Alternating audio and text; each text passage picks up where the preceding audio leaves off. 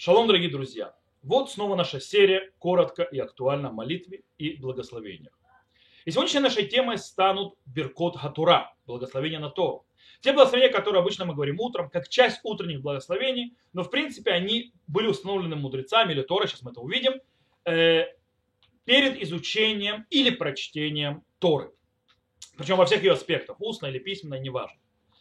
И прежде чем мы войдем глубже, немножко вот ознакомимся с Галахой э, по этому вопросу, я хотел бы заняться немного вопросом важности этих благословений. Есть гмара в трактате Надарим, который задается вопросом Альма Авдагарец. То есть почему была разрушена земля Израиля? Почему пришло разрушение?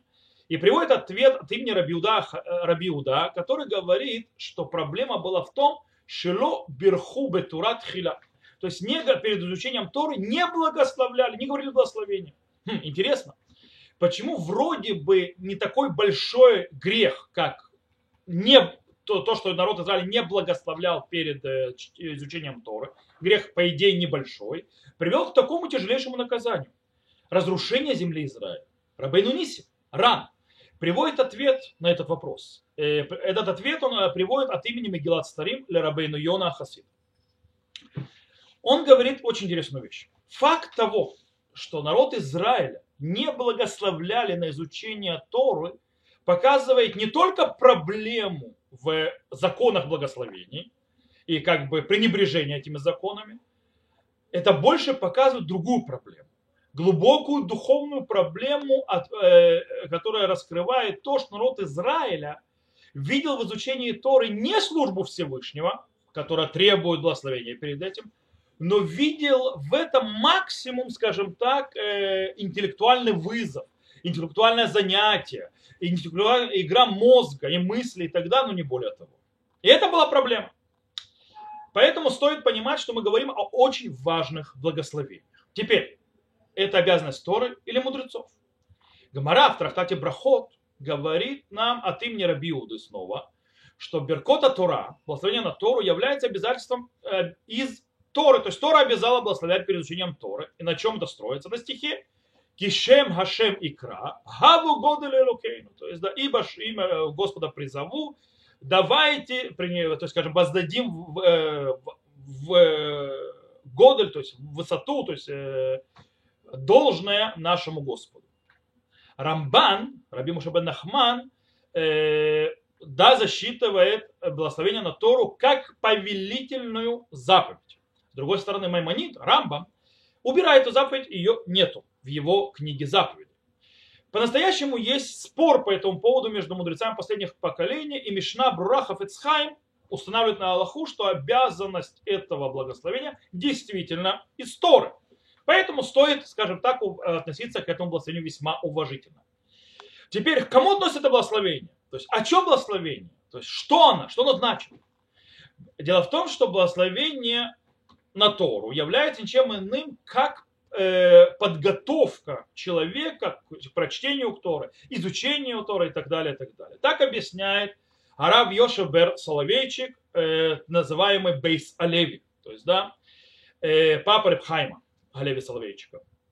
Как он объясняет? Беря этот подход, его внук, араб Йосеф Соловейчик, Агрид Соловейчик, говорит следующую вещь он говорит, что благословение на Тору это матер. Матер ли лимут Тора. Что такое матер лимут Тора? То есть, до, то есть изучение Торы это служение Всевышнему. Изучение Торы это что-то, чему получаем тоже удовольствие. По этой причине, чтобы нам можно было изучать Тору, чтобы нам было на это разрешение, мы обязаны благословлять благословить и получить это разрешение. То есть благословив, нам разрешается изучать Тору.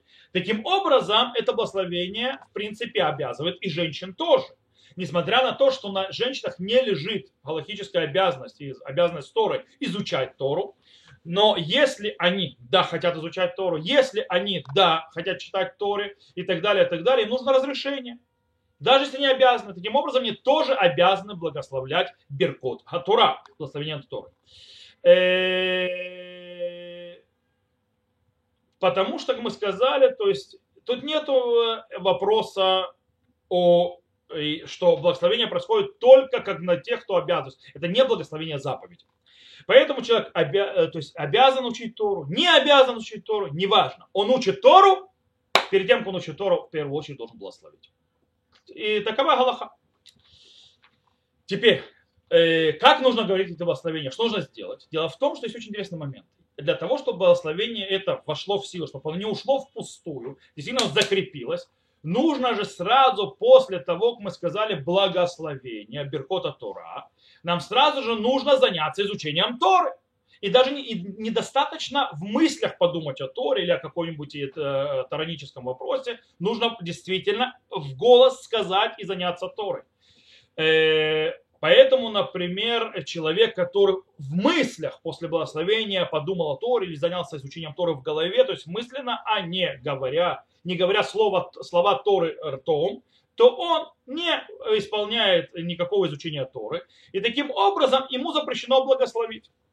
Кстати, мне очень интересная вещь, что Шурхан Арух на Галаху постановил, что, допустим, писать слова Торы, то есть, да, допустим, записывать какие-то слова Торы, какие-то вещи из Торы, то считается, как будто ты говоришь. Но, даже несмотря на это, есть мудрецы последних поколений, которые написали, что человек, который благословляет за э, благословение на Тору, Беркота Тора, перед тем, как он пишет э, таранические вещи, очень важно, чтобы он это проговорил ртом вслух.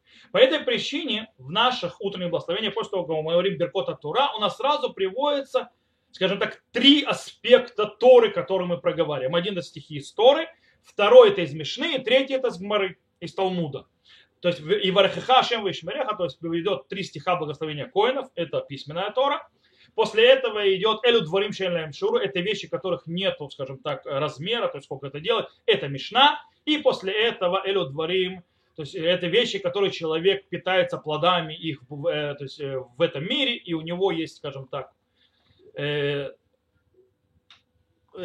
задаток на следующий мир, это слова из Гмары. И таким образом он, это говорится вслух, и когда человек это говорит после благословения на Тору, он, в принципе, сделал полное разрешение себе, сказал благословение то, что надо, и у него и сказал изучение Торы в словах, и все произошло нормально. С того момента он может изучать Тору, э, говорить о Торе, читать Тору без ограничения, то есть эти благословения на это распространяются, кроме, понятно, когда вызывают к Торе и когда нужно благословить, благословлять отдельно. Но это отдельная тема. Теперь есть вопрос, когда человек не спал всю ночь. Если человек не спал всю ночь, то ему не надо благословлять благословения на Торы новые, по причине того, что он до сих пор живет на старых. То есть те, которые он сказал тогда, когда встал в прошлый раз, то есть перед тем, как он, скажем так, в последний раз, когда он спал и встал, то есть он, этих, он сказал эти благословения, это достаточно. Есть спор между решуним, мудрецами первых поколений, по поводу человека, который пошел отдохнуть посреди дня. То есть он, допустим, утром встал, сказал благословение на Тору, учил Тору, потом пошел поспать днем, дневной, скажем, такой сон, проснулся, вроде есть перерыв, нужно ли ему снова говорить благословение на Тору, когда он станет? Шурханарух на Аллаху установил, что этот человек освобожден от нового благословения. То есть он должен благословлять только сон ночью, дневной сон не делает в этом случае перерыва.